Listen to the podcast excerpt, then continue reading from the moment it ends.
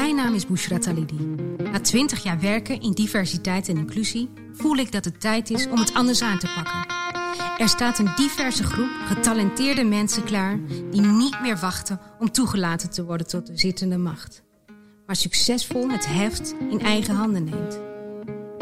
Het is tijd om te zijn wie we zijn, te zijn wie we willen zijn.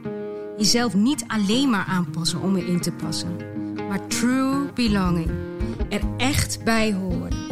Dit is de Inclusie-revolutie. Vandaag is bij mij uh, een heel fantastisch persoon te gast, Nora Akashar. Welkom bij de Inclusie-revolutie. Dankjewel, super tof om hier te zijn. Voordat we de diepte ingaan, wil ik jou ook heel graag even introduceren voor de mensen die jou niet kennen, of in elk geval niet weten wat je, wat je allemaal doet. heel veel. Nou, dan komt ie. Je bent actrice, je bent uh, theatermaker en filmmaker. Binnenkort komt de film uit, Trek Slammen. Ja. Heel benieuwd, in december. In december, ja. Je bent ook presentatrice. Nou, onlangs heb ik je gezien ook uh, bij Rada Ramadan. Enorm gelachen, mooi gedaan. Thanks. En genomineerd ook, hè? Voor de ja. televisiering. Ja, talent. Talent. Ja. En je hebt heel veel stukken gemaakt, hè? En, jij, en um, wat ik ook zo mooi aan jou vind, is dat jij uh, trauma's van Nora, uh, ja, pagina noem je dat, ja. op Facebook hebt opgericht. Met heel veel uh, mensen die daar lid van zijn, waaronder ja. ik. Oh, thanks. nou, ik, het is te veel om op te noemen. de film is Kina, Mokro Mafia's. Je hebt echt bijna overal in gespeeld. En je bent uh, moeder van een hele prachtige, mooie, ondeugende, oh, intelligente ja. uh, meid. Maar zo is het niet begonnen. Nee. Jij was uh, hulpverlener, vertel. Uh, wie ik ben is uh, een bevlogen, creatieve um, um, vrouw die heel veel passie voelt voor theater, maar ook voor, voor het helpen van anderen. En daar is denk ik een beetje mijn hulpverlenersachtergrond ontstaan.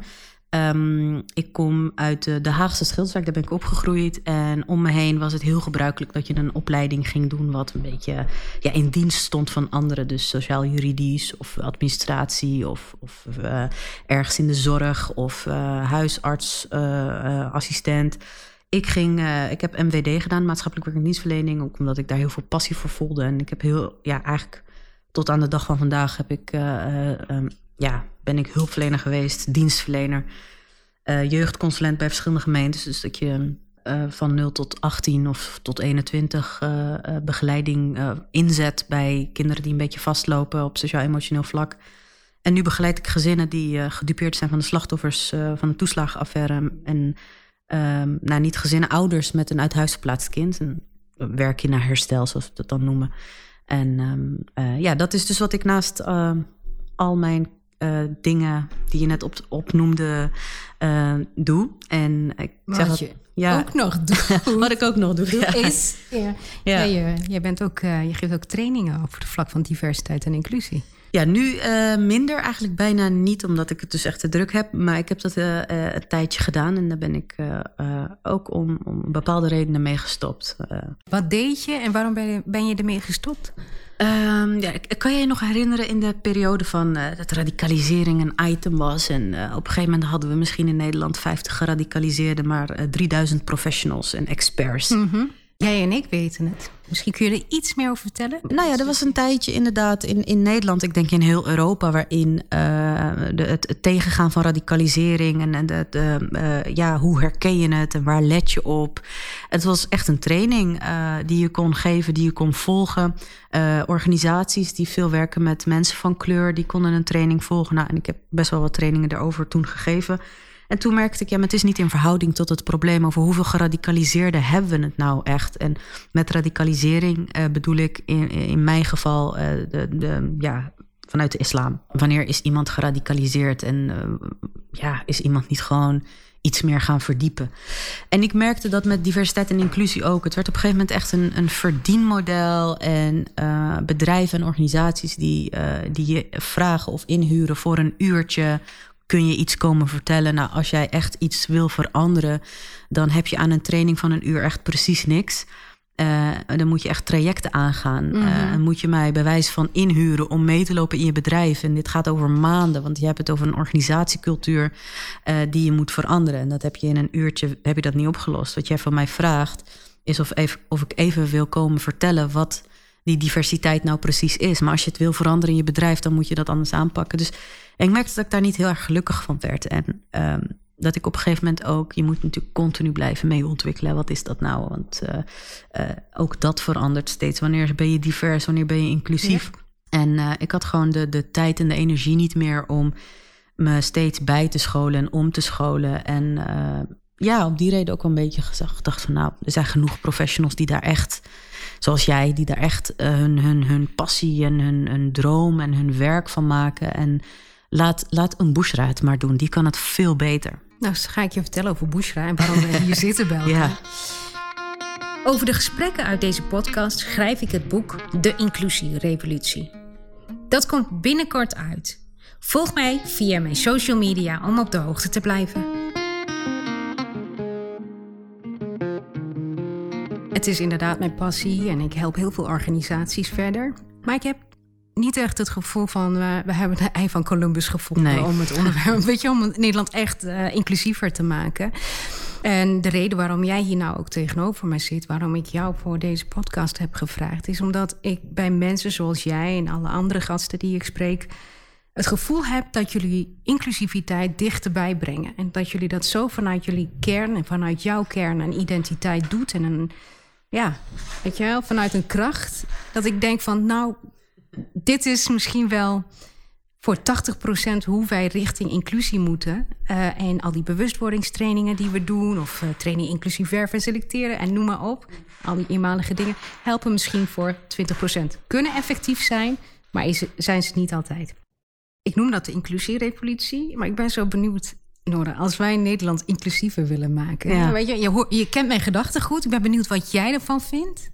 Um, ik heb soms wel het gevoel dat ik denk, ah, gaan we dat ooit halen? De, de, dat waar we naartoe willen. En dat waar we naartoe willen is dat een ieder, hoe je ook bent, wat je ook denkt, wat je ook vindt, um, dat je op een plek komt op een, bij een werkgever of waar dan ook, dat je volledig jezelf kunt zijn. Dus dat je je Marokkaans zijn kunt meenemen in het gesprek, maar ook je Nederlands zijn, maar ook je vrouw zijn, maar ook je islamitisch zijn. Als je het dan hebt over mijn, uh, uh, mijn kenmerken, zeg maar Zodra je je volledig vrij voelt om die personen te zijn en je op niks of niemand hoeft in te leveren, dan heb je bereikt wat je wil bereiken. En dan uh, zonder dat er judgment is of dat er een waardeoordeel is.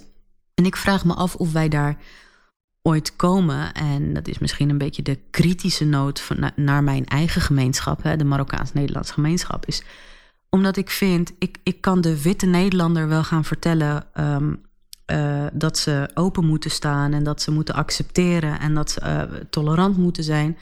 Maar als het me niet eens lukt bij mijn eigen volk, om zo maar even te zeggen, ja, dan voelt dat een beetje hypocriet of zo. En, um, en ik, ik, merk dat daar echt nog zo'n grote winst valt te behalen om ook bij de eigen groep iets van bewustwording te creëren. Van als jij in je Marokkaans zijn, in je man zijn, in je jongeren zijn, niet negatief bejegend wil worden door een wijkagent. Of, en die dingen gebeuren. Ik wil dat niet, niet ontkennen of bagatelliseren. Maar als jij geaccepteerd wil worden, dan betekent dat ook dat jij de ander moet accepteren. Het, het, is een tweerichtingsverkeer. En daar, ja, daar, daar kom ik soms nog wel dingen tegen. Ik denk, ja. Zoals wat? Nou ja, en dan ga ik, moet, moet ik woorden gebruiken die misschien niet helemaal uh, uh, netjes zijn. Piepen maar... er wel uit. nou ja, ik, ik, ik, ik vind um, uh, taalgebruik soms, dat, dan hebben we het nog over en dan ja. hebben we het nog over blackies en dan hebben we het nog over homo's en dan hebben we het nog over... En allemaal in negatieve context. En, maar wanneer... Um, de overheid of een, een, of een agent je aan de kant houdt omdat je uh, te hard rijdt, dan is het je bent racist omdat ik in deze bak rij en dat kun je niet hebben en ik betaal je hele salaris. En, um, ik chargeer even, hè. Um, ja, ik vind, ik, ik vind daar wat van. Als jij dat soort woorden gebruikt en ja. vervolgens word jij ge etnisch geprofileerd, wat ja. gewoon een ding is, ja. um, vind ik dat je niet moet piepen. Ja. Maar dan heb je het heel erg over racisme en discriminatie. Maar het gaat mij heel erg om uh, je kan niet verwachten van de ander dat hij of zij jou accepteert zoals je bent als je dat andersom niet. Dat, not how karma works, zeg ja. maar. Ja, als je zelf niet open staat, hoe kun je dan verwachten van een ander? En ik zie Dat gewoon heel veel, met name in de eh Marokkaanse islamitische community. Eh, want we willen allemaal geaccepteerd worden.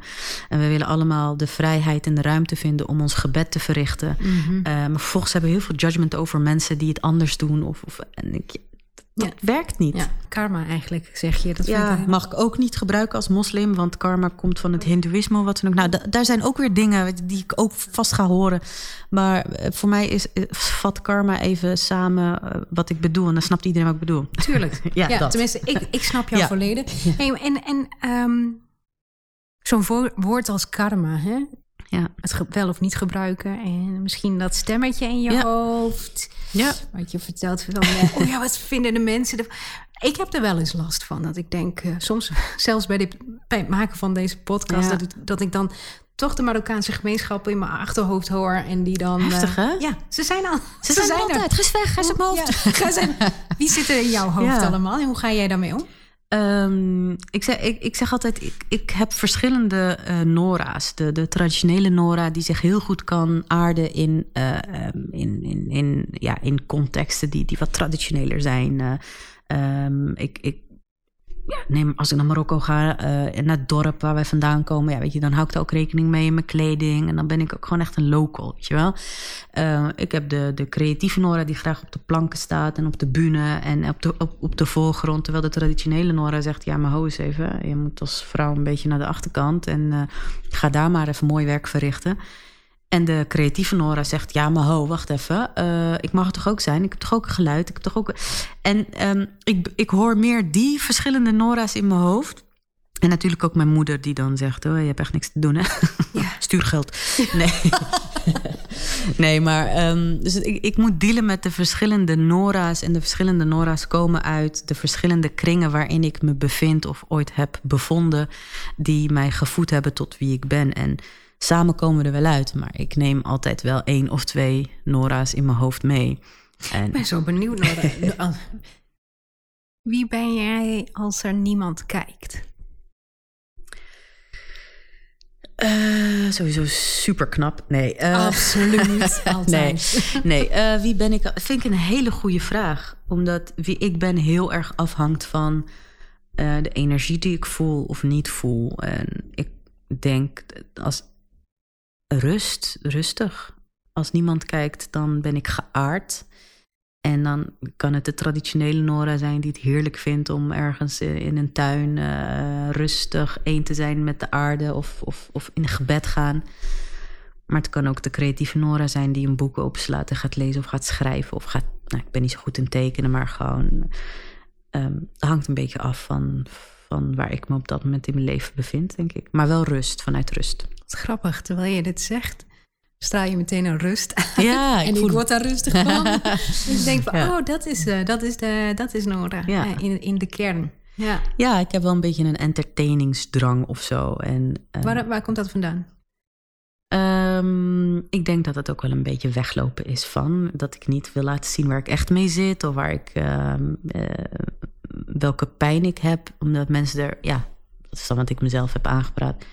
Niemand wil weten hoe het echt met je gaat. Je kent de voorbeelden wel van: hé, hey, eh, hoe gaat het? Alles goed? De, beleefdheidsvraag. Maar zodra je dan in één keer je hart gaat luchten, dat iemand denkt: van, eh, ja, oké. Doe je? Ja. Dus er ontstaat dus een ongemak. En ehm, uit angst voor die afwijzing is het altijd Nora de entertainer. Er is niks aan de hand. Ik heb niemand nodig. Ik eh, kan het helemaal zelf. En ik doe het ook allemaal zelf. En, eh, maar ja, dat. En is dat ook een beetje de achtergrond van trauma's van Nora? ja, absoluut. Dan moet ik zeggen, het begon best wel een soort van als grap. Nou, 200, 300 vrienden van mij... met wie ik altijd die verhalen over vroeger deel...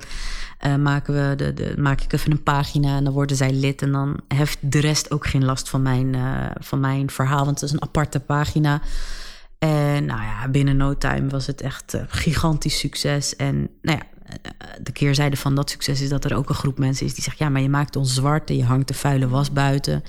Dat ik denk, ja, we leven in een tijd waarin je de buiten, vuile was wel buiten moet hangen, anders gaat je huis echt stinken. En als jij dat wil, moet je helemaal zelf weten. Maar ik wil niet dat mijn huis stinkt. En een huis staat in dit geval symbool voor mijn ziel, voor mijn gevoel. Eh, voor mij ligt het op om me met een ja, in mijn verhalen dan met een vleugje humor, luchtigheid te brengen.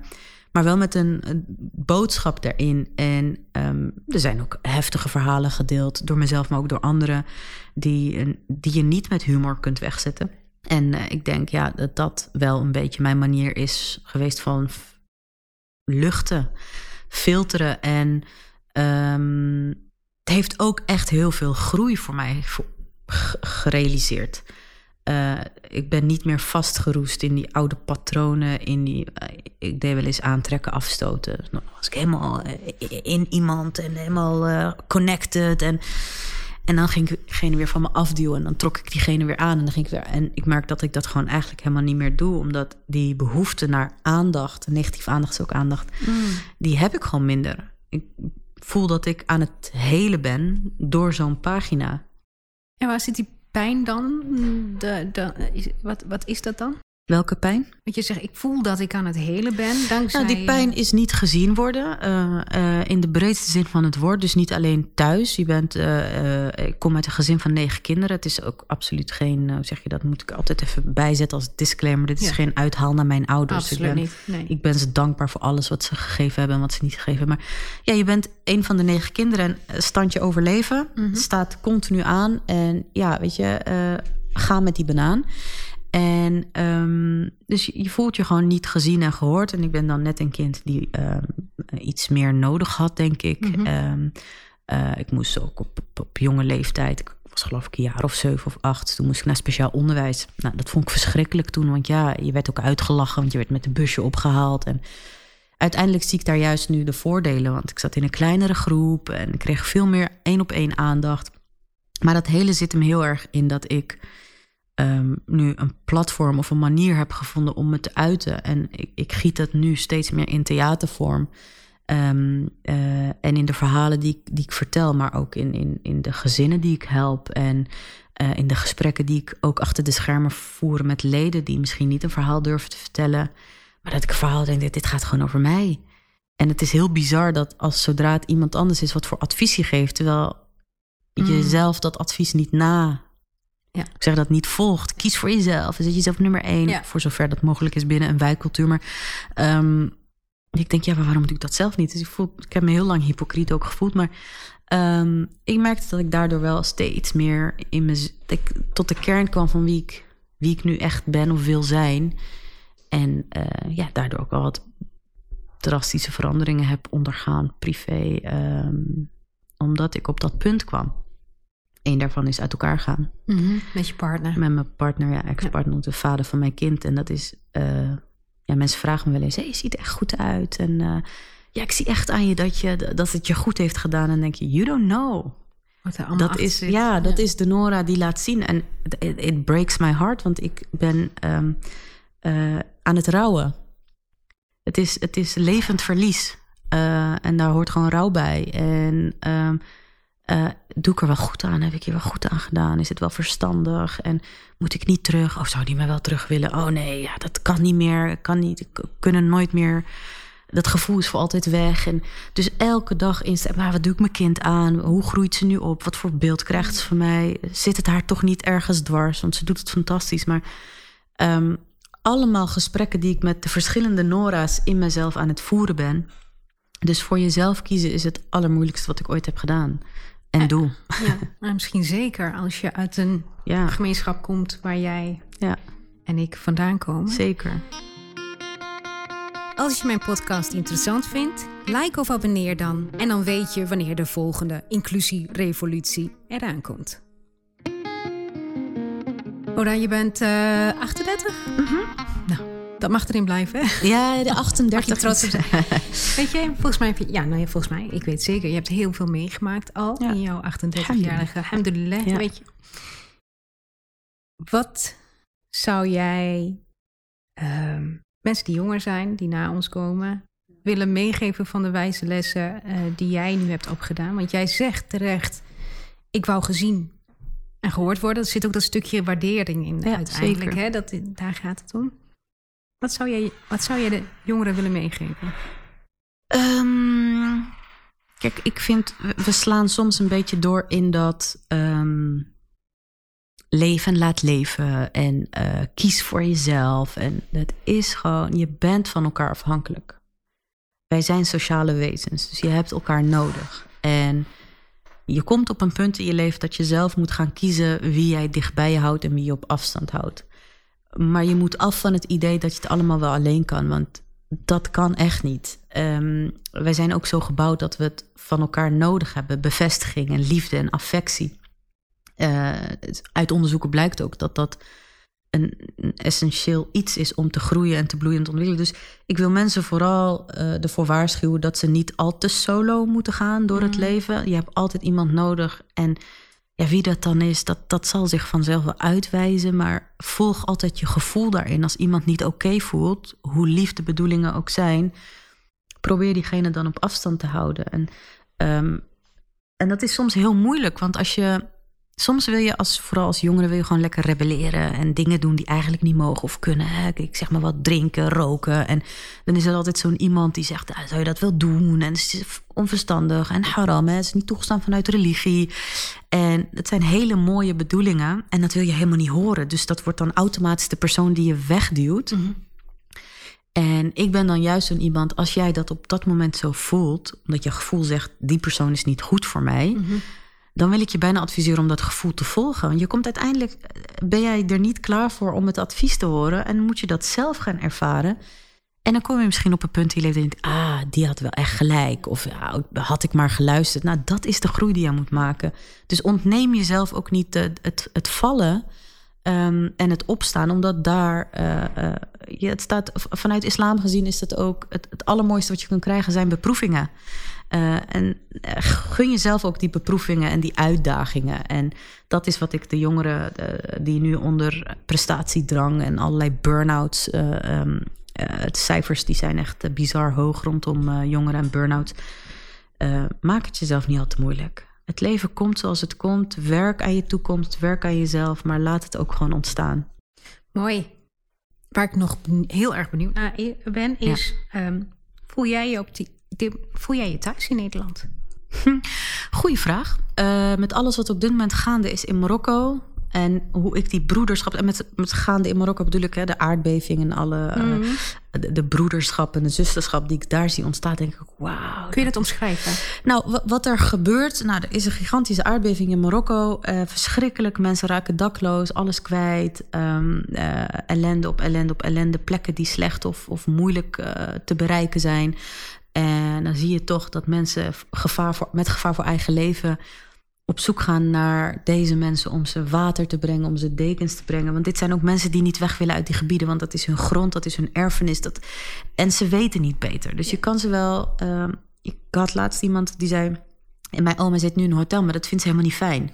Die, die mensen willen ook gewoon lekker in contact zijn met, met, met hun nature, met letterlijk en figuurlijk. En uh, en als ik dan zie hoe iedereen, heel Marokko, van noord tot zuid, daar waar er altijd een soort van rivaliteit, noorden, mm. ik ben zelf uit het noorden, dus Rif en, en, en het Arabische gedeelte, dus altijd wel iets gaande.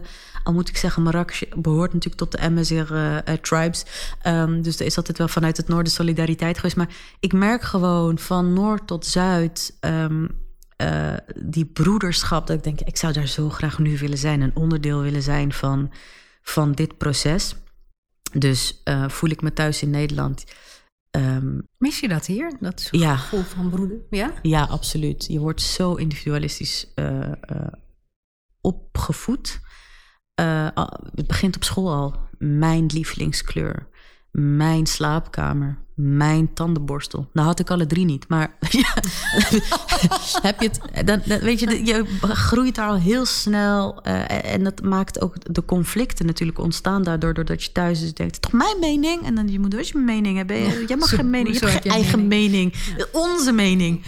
En uh, ik begin daar nu in dat onze steeds meer de, de, de, de, de beauty van in te zien, omdat we wat ik net al zei, je hebt elkaar echt nodig. Je bent onderdeel van een community. En het gaat wel eens fout. En het is lastig. En je moet soms rekening houden met dingen dat ik denk, ja, wil ik dat wel? Uh, dat sociaal wenselijke, dat, dat, ik vind het wel lekker dat we binnen de Nederlandse cultuur lekker direct kunnen zijn. En uh, sollicitatiegesprekken meteen, nou, we voelen geen match. Nou, binnen de Marokkaanse cultuur hoor je het ergens drie maanden later en dan nog via een neef of oom die dat dan wel. Dus het is ja via, via, via, omdat we die directe confrontatie niet aandurven. En dat heeft iets heel moois. Maar tegelijkertijd vind ik dat in Nederland wel lekker. Ja, Want je weet waar je duidelijk. toe bent. Ja, maar eh, ja, ik mis die, die, die verbinding met, met je eigen volk of met eh eensgezinden. Ja. Mis ik heel erg Ja. in Nederland. Ja. En ehm, ja, ik moest even nadenken. Toen je zei mijn eigen kleur, mijn eigen kamer, mijn eigen... Wat was nou die derde? Een tandenborst. Tandenborstel. Volgens mij heeft jouw dochter wel alle drie. En meer zelfs. Ja, Meer. Mijn dochter vertelt op school dat wij arm zijn omdat we geen zwembad hebben in huis. Dus dat is haar referentiekader van arm zijn. Terwijl ik denk, eh lief schat, eh, ik leefde van kringloop. eh, eh, en niet eens kringloop. Ehm, de kleding die ik had, waren gedragen door drie zussen voordat het bij mij kwam. En dan was het nog drie maten te groot. Maar ehm, ja, ze heeft gewoon een hele andere referentie. En daar heb ik heel hard voor geknokt. Eh, om haar dat te kunnen geven. En nu ben ik wel op het punt dat ik denk, misschien heb ik er iets te veel gegeven. Want eh, trauma kan ook de andere kant op werken, dat je je kind belachelijk veel verwendt. Ja. Dus daar heb je nog wat... eh, wat ja, absoluut. wat- Want het is een en al brutaliteit wat uit dat mondje komt van, van mevrouw Meza. Als je dit hoort later over twintig jaar, dan heb ik dit over jou gezegd. Deze houden we erin. Deze houden we erin. hey, en, en, en Nora, want ehm, ik heb zelf, want ik vroeg van, eh, voel jij je thuis in Nederland? Ja. Voor mij nog steeds een zoektocht, dat Ja. merk ik. En wat ik nu heel sterk doe, eh, en wat mij helpt, is door echt op zoek te gaan naar mijn roots. Ja. Wie is mijn opa? Wie zijn, is mijn Mooi. oma? Ja, ik vind dat heel erg mooi, want ehm, waar ik bijvoorbeeld achter eh, ben gekomen, is dat mijn de zus van mijn opa. Ik heb haar altijd gezien als een vrouw die, ehm, ja, ze was alleenstaand, nooit een partner gehad, geen kinderen, voedde wel de kinderen van iemand anders op. Weet je, dus ik dacht, nou, is gewoon ja. een niemand, weet je. Ah, En nu kwam ik dus achter dat zij in het verzet zat tegen de kolonisten. En dat ze met Love wapens... her. Ja, waar woont ze? ja, nee, ze is overleden inmiddels. leg ja. ja, ja, ja. Prachtige ja. Lange vrouw. Je zou het niet zeggen als je mij, ziet. Een lange vrouw, echt, eh, weet je, met echt een uitstraling. En, ehm, maar er zat zoveel meer achter haar. En door dat soort ver- verhalen heb ik weer veel meer dat ik denk van wow. Oh, dus dat zit ook in mijn DNA. Ja, doe, je- doe, mooi. doe jij dat ook? Op zoek naar wie jij bent en waar vandaan Oh, komen? Zeker, ik doe dat alleen maar. In mijn, in mijn voorstellingen doe ik dat de hele tijd. Dus als, dan heb ik een onderwerp en dan, ja, daar wil ik het over hebben. Nu dus met de eh, voorstelling Ongesteld. eh, waarin ik eh, eigenlijk antwoord probeer te vinden op vragen die ik wel heb, maar nooit durf te stellen. Of gewoon niet stel, omdat ze een beetje de norm zijn geworden. En ja, die ga ik op, op het podium aan in de hoop dat er mensen zijn die kijken en ja, waarom is het eigenlijk? Ehm, wa- waarom hebben we die normen gesteld? Of, oh, wat een interessante vraag, heb ik nooit over nagedacht. Gewoon puur om mensen uit te dagen en te triggeren. Eh, neem niet alles maar zomaar aan omdat onze omgeving dat zo doet, of onze ouders of onze voorouders. Want het is heel makkelijk om één op één dingen over te nemen, maar eh, in de zoektocht naar je unieke ik, naar wat jij kan bijdragen, is dat juist een, een must. Dat je de waarom-vragen stelt. En eh, daarom ook ongesteld. Het refereert naar de vragen die niet gesteld zijn. En maar tegelijkertijd ook naar de vragen die. eh, weet je wel, wij vrouwen, als wij een beetje kritisch of scherp zijn, dan krijgen we wel eens het verwet bij ongesteld of zo vandaag. Yep. En ja, dat doen wij ook. Ja, Weet je? En, en het gaat heel erg over de man-vrouw verhouding. Zonder de man af te vallen en de vrouw op te hemelen. Heb ik wel gewoon wat vragen over. Maar waarom is dat? Waarom kan de man dit wel en de vrouw dat niet? En, en andersom. En eh, kaart ik ook de, de eh, toxic masculinity, maar ook de toxic femininity aan. eh, waar, waar ik ook onderdeel van ben. Ik kom ook uit de cultuur, weet je, machoïsme en, en ehm, eh, het is een mannencultuur. Eh, en dan heb ik het echt niet alleen over Marokko. Ik bedoel, het is overal. Mhm. Als je het dan hebt over diversiteit en inclusie, dan eh, is dit op zich een heel mooi thema die, wat ik aankaart. Maar mijn volgende voorstelling gaat heel erg over de, de MSig-vrouw in mij. Ik ben zelf Rivijn, zei ik net al. En ehm, ja, ik ga op zoek naar ehm, wat is die MSig-vrouw in mij? Wie is dat? Met tegelijkertijd ook, waarom zijn alle verhalen over verzetshelden, over, over belangrijke figuren, met name in het noorden, waarom zijn het allemaal mannen? En wie zijn de vrouwen achter deze mannen? Daar ben ik naar op zoek. En eh, dus ja, ik moet die zoektocht extra no- nu gaan voeren. Omdat ik ga uitzoeken wie die belangrijke figuren waren achter een uh, en Mohammed Amzian. Weet je, wie is zijn moeder? Wie, zijn, wie is zijn vrouw? Je moet wel een sterke vrouw naast je of achter je hebben. Wil je doen wat je deed? En ehm, ja, dat zijn de dingen die ik ga onderzoeken en daar ga ik voorstelling over maken. Hey, maar oké, als dat eigenlijk het verhaal is van ons, mhm. van wie we zijn, hè, als je echt diep graaft, ja. er zit toch wel wat power achter. Wat is volgens jou hoe mensen ons nu zien hier in Nederland? Welk verhaal is dat? Ehm, ik ben een beetje allergisch geworden voor vrijgevochten vrouw. Ehm, dat is wel een beetje de stempel die, ik weet niet hoe het met jou zit. Krijg jij die wel eens vrijgevochten? Oh, ben je Marokkaans? Oh, weet je, dat er een soort van verbazing bij zit. Helemaal, ik draag een hoofddoek, dus dan is... Ah. En ik merk ook wel dat ik hier en daar een beetje als paradepaardje word ingezet. Want kijk, we doen aan inclusie. En uh, we hebben een Marokkaanse moslimvrouw uh, die, uh, die ook nog eens open is. dat is ehm, gek. Ja, ik draag geen hoofddoek. maar ik, deze heb ik niet, in elk geval niet. Nee? Nee. Nee, oké. Okay. Nou ja, ik, ik heb daar dus... misschien zit het tussen mijn oren, maar ik, ik heb wel eens dat ik op plekken ben... ik denk van... Ik voel heel erg schijninclusie hier ik word ingezet om iets af te vinken of om iets duidelijk te maken, om eh, met mij of door mij subsidies te genereren of projecten er doorheen te rammen. Of, uh, en dat vind ik dan wel heel lastig, omdat ik dan ga twijfelen aan mijn toegevoegde waarde ergens aan.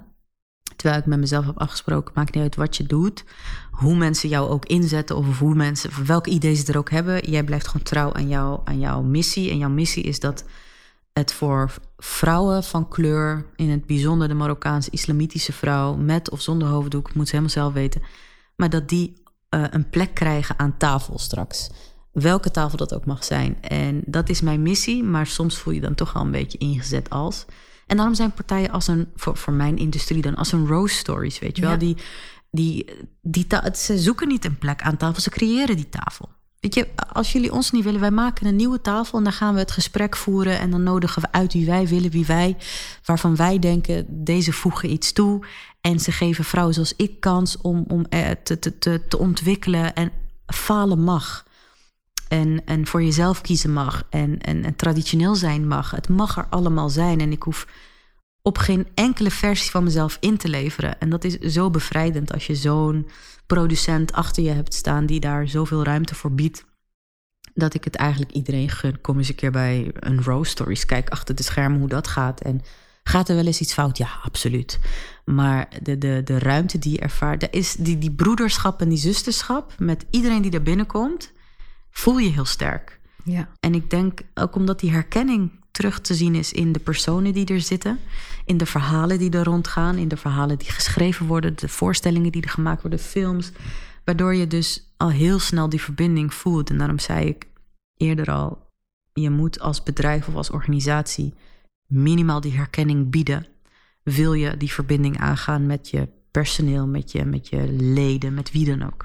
Precies wat jij omschrijft en precies wat Rose Stories doet en jij bent wat mij betreft daar een uit... Ja, ja, ja hoe zeg je dat? Voorbeeld van? Een voorbeeld van, van een uitkomst. Nee, ja, zeg maar een product die daar, daar volgens mij... is voor mij die inclusierevolutie. Dus op een andere manier van binnenuit ervoor zorgen dat we wel inclusief zijn. Ik hoef niet meer uitgenodigd te worden aan jouw tafel. Ik creëer zelf een tafel. Sterker nog, ik kom dat gebouw kopen aan die tafel, weet je wel? ja, maar dat is wel een beetje de mindset waarbij ik nu ik, ik, heb er heel hard voor moeten werken. En vallen en opstaan. En ik val nog steeds soms in dingen dat ik denk... oh Nora, dit, hier word je wel echt een beetje gebruikt, misbruikt, om zo even te zeggen. Ik, ik, ik ga niks meer inleveren op wie ik ben en wat ik doe. En aan beide kanten niet, want mijn eigen community is ook kritisch. En um, ik ben nu wel op het punt dat ik denk: nee, wat wil Nora? Waar wil Nora naartoe? En wat, wat voor wereld laat ik achter voor mijn dochter Mesa en voor alle Mesa's? Dat is mijn focus. Ja. Kun je daar al een eh, tipje van de sluier? Welke wereld laat je achter? Een wereld waarin zij zich niet hoeft te verdedigen om haar nationaliteit, uh, religie, uh, vrouw zijn, geaardheid, wat het ook mogen zijn, maar waarin ze er gewoon mag zijn, waarin haar kwaliteiten uh, voorop staan en waarin zij zelf mag kiezen wat ze doet en hoe ze daar invulling aan geeft. Ja, mooi. Ja. Nora, als jij ehm, wat mij betreft ben jij echt een voorbeeld uh, van deze beweging, weet je. Thank je laat zien, het kan anders. Ehm, wie is jouw voorbeeld? Um, wie is, vind ik een hele goede vraag, omdat dat steeds verandert, omdat ik verander. Um, vroeger vond ik inderdaad een opera. En denk ik, wauw, vrouw van kleur. En, en nu kijk ik naar opera en denk van, ja, oké, super. Ja je, bent, ja, je bent er en je hebt heel veel gedaan voor heel veel mensen. Maar uh, voor mij is een opera echt een ver van mijn bedshow. Ja, inmiddels geworden, hè? Misschien ook ja. omdat ze wat rijker is. En, uh, ja, ze is toch inderdaad... In een bubbel. Niet, ja, she's not, not one of my people, zeg maar. En wie dat wel is, is een Shafina. Een van de oprichters van uh, Rose Stories... en van de uitgeverij ook van Rose Stories. En zij komt uit dezelfde wijk als ik. heeft dezelfde roots. In Schilderswijk, hè? Schilderswijk, ja. inderdaad. Zelfde roots, is ook Rifijns. Komt ook uit een groot gezin. Wat dat betreft delen wij zoveel. En als ik zie wat zij onbaatzuchtig doet voor anderen, voor de industrie. En um, weet je, de, de, kansen, alleen, alleen ik al, die ik heb gekregen uh, van haar om mezelf te laten zien, om mijn kwaliteiten te laten zien. Ja, weet je, en dan heb je een heel team natuurlijk. Uh, Rose Story is niet alleen Shafina, maar als je het hebt over rolmodellen, dan is zij wel echt een van de vrouwen waar ik onwijs tegenop kijk, die ik respecteer en die ik eigenlijk ook op dezelfde manier wil dragen zoals zij ons uh, draagt. En we zijn echt haar zusjes of zo. En dat vind ik heel fijn, ja. Ik wou zeggen amen, maar toen dacht ik, mag dat wel? Moet ik niet zeggen amen? Maar amen, amen. The meaning is the same. En daar gaat het om, de Precies. intentie. Dat is ja. wat telt. Maar ik vind jou ook een inspiratie. En een, nee, meen ik echt. Want je bent al zo lang bezig met dit onderwerp. En we zijn er nog lang niet. En ik, misschien een kritische vraag, maar hoe, wat maakt dat jij zo engaged bent en dat je niet denkt, ja, doei ik ga iets anders doen. Want het werkt niet. Niks werkt. Het lukt niet. Waarom ben ik engaged? Ik ben engaged om eigenlijk precies wat jij zei. Van, um, ik, ben, ik ben letterlijk als in de buik van mijn moeder niet gezien door de Nederlands arts. Ja. Het verhaal is dat mijn moeder uh, was net in Nederland, voelde zich niet lekker ging naar de huisarts, dokter Jansen. En dokter Jansen die zei... Hoe Nederlands kunt hebben, ja. En dokter Jansen zei, nou mevrouw, uh, niks aan de hand. Uh, ga maar weer naar huis. Iets te veel kruiden op. Minder kruiden op de tagine. nou, nee, nee. Hij zei wel, je moet nog even wennen aan Nederland oh, en ons eten en zo. Dus dat, dat werd wel Which gezegd. is true. Ja, zonder smaak. Ja. Maar goed, ze misten de, de kruidjes. Ja. Um, maar uh, tweede keer weer geweest, maanden later. Zelfde diagnose en toen, de derde keer, toen ging ze met uh, oma Veldman. En oma Veldman was de oma die ons hielp om...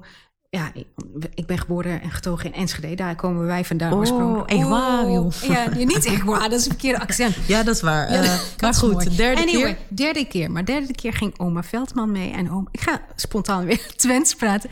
Maar oma Veldman ging mee. En um, zij leerde ons wat carnaval is, wat Sinterklaas is... en wat je dan allemaal doet. Ja. Dus echt op weg geholpen. Maar zij ging dus met mijn moeder mee de derde keer naar de huisarts. En toen uh, wou dokter Jansen al zeggen... Ik, uh, ik zei al toch, er is niks aan de hand. En toen zei uh, oma Veldman... nee, ik wil dat jij haar gaat onderzoeken, fysiek. Wow. En toen bleek mijn moeder dus zwanger. Hoe ver? Zes en een halve maand. Wauw. Van mij dus. en ik zeg altijd, ik werd... Mijn moeder werd letterlijk niet gehoord en ik werd letterlijk niet gezien. En wat ik nu doe, ik wil een oma Veldman zijn en ik wil een stem geven aan de mensen die we niet horen, maar die wel gezien en gehoord moeten worden. Dus dat is eigenlijk mijn verhaal. Ja, weet, ja, nee, ik, ik vind het een heel mooie insteek. Ja.